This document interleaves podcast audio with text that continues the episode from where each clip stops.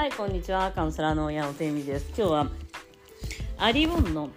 スタンダップコメディっていうのがあるのをご存知でしょうか？アリウォンさんって知ってるかな？あの、ネットフリックスで見れるんですけど、スタンダップコメディっていうのは女性のコメディアンで一人で立って、スタンダップだから一人で立って、まあこう話をするんだけど、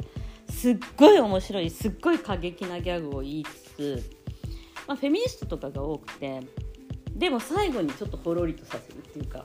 すごいやっぱ会話術っていうかそのすごいうまいその演技もうまいし結構私すごい憧れて一時期スタンダップコメディアンになりたいっていう夢があったんですけど それもちょっと最近何も考えてない。いやちょっとスタンダップコメディにちょっと憧れて YouTube を全身が映るやつにしたいとかやってたんですけど最近全然そんなのどうでもよくない。えっ、とで有本さん久しぶりに見たんですよね。そので有本さん結婚しても10年なんだ7年のか8年かなんかなるんですけどそう結婚したネタっていうか子供ネタもめっちゃ面白い。ねその子供ネタも面白いし今回はあの浮気ネタだったんですよ。あの結婚して10年経って結局そのすごいキャリアを積んでいくんだけれども彼女が。あの男性のコメディアンってめっちゃモテるらしいんですよ、まあ、それ、まあ、日本でもそうじゃないですか。結局男性のコメディアンだったらもうなんかモデルとかインフルエンサーとか歌手とか女優とかと付き合える。でもスタンダップコメディアンなんてそのコメディ女性の下ネタコメディなんてマジモテないみたいな話になって サイコパスぐらいしか来ねえとか言ってああまあそれわかるわ私もそうだしなとか思って。でまあでもあとすごい私が言ってることって全く同じなんだけどまあリスクを負って女性男性に比べて女男性はすごい許される浮気を許されるのそのね世界。まあセックセスという話ではないんだけど彼女が言うには、まあ、男性って浮気を許される世界だよねっていう話をしていて。で社会的にもまあしょうがない息子がねとか性欲がねとかなんか遊びだしっていうので男性は許されるんだけど女性は許されない。だから女性は家族とか社会的偏見とかのそのリスクを負ってあのやっぱりその浮気をしていくんだっていう話だったのね。でまあ、そのリスクを負ったとしてもう男性はいつもオーガズムが得られるけど女性はオーガズム得られないかもしれないしねみたいな話になってうわそれ言ってるじゃんみたいな。結局からまあ、女性はその心っていうのを探すんだけども体だけの関係だとしても体そんないい思いする実際セフレでめっちゃセックスが上手い人とかってマジ当たるの難しいからねっていう話なんだよね。いやそそういうのってすごい運が良くないと無理っていうかセフレだけどいまいちっていうセックスが。っていうの。なんかさみんなさそのさ不倫のセックスとかいいって言うじゃん。でもそういうものではなかったりするんですよ本当に。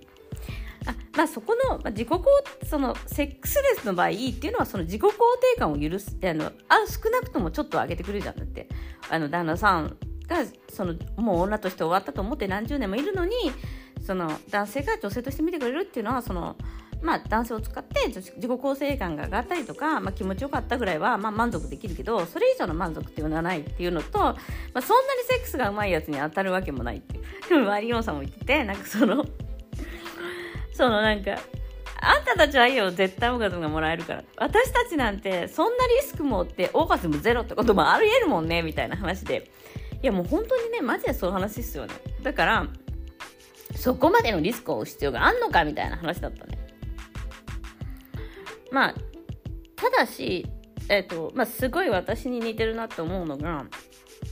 えっ、と、有本さんもね、その、まあ、私こんな浮気したい浮気したいとか言ってて、そう、結婚してるじゃないって。で、旦那はどういうふうに思われるんだっていう話で、まあ、彼女はすごい、こう、自分が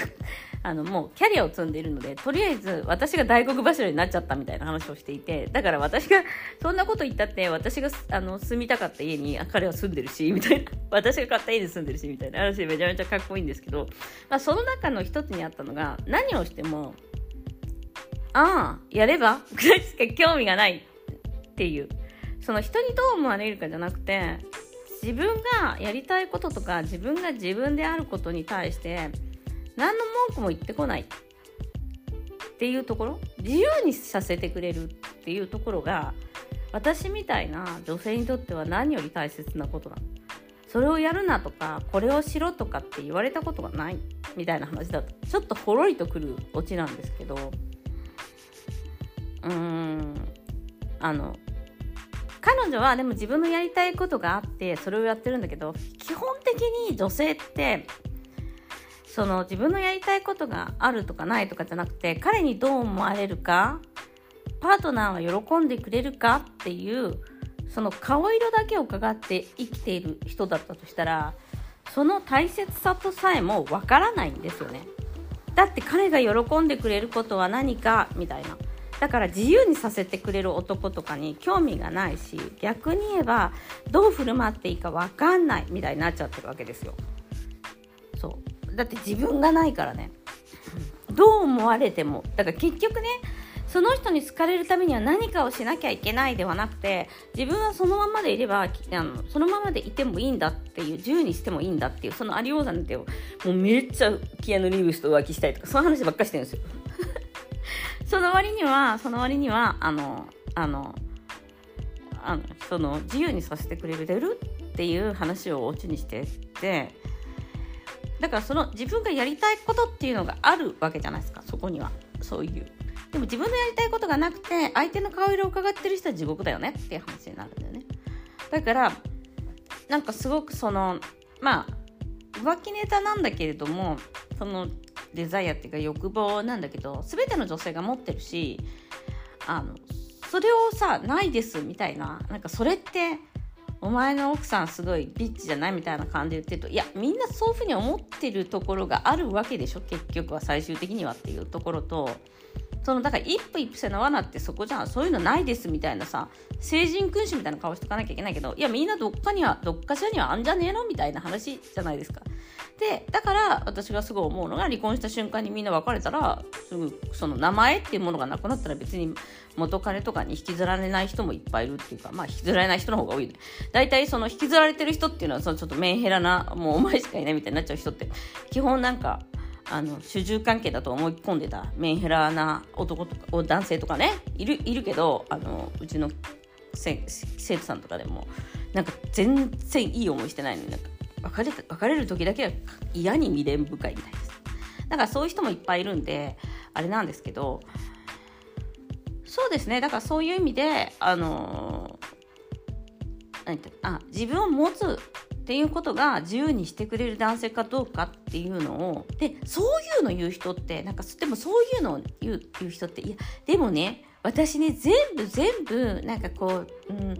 女性が上に立っちゃうとかもう嫌なんですみたいな言い方するんだけどいや女性が上に立つとか下に立つとかそういう意味ではなくてあなたやりたいこと何なのっていうところでしかないんですよね。どういう人生を送りたいのっていうところしかない。でもそれがす常にすぐに家族がいて私を満足させてくれるとかなんかパートナーがいつも私をチヤホヤしてくれるみたいな感じですでに何かに頼っている時点で地獄だし依存ですね。だからそういう男性を選べないんだよね。自由にさせてくれる男性っていうのを魅力的に感じないの。すごいそれは思いましたね。まあなんかだからそういう男性に魅力を感じられるっていうことはある程度まあ、女性としての成熟度というか人間としての成熟度が上がっていない限りは自由にさせてくれる男性とかって私のこと興味ないのねみたいになっちゃうわけよ。うん、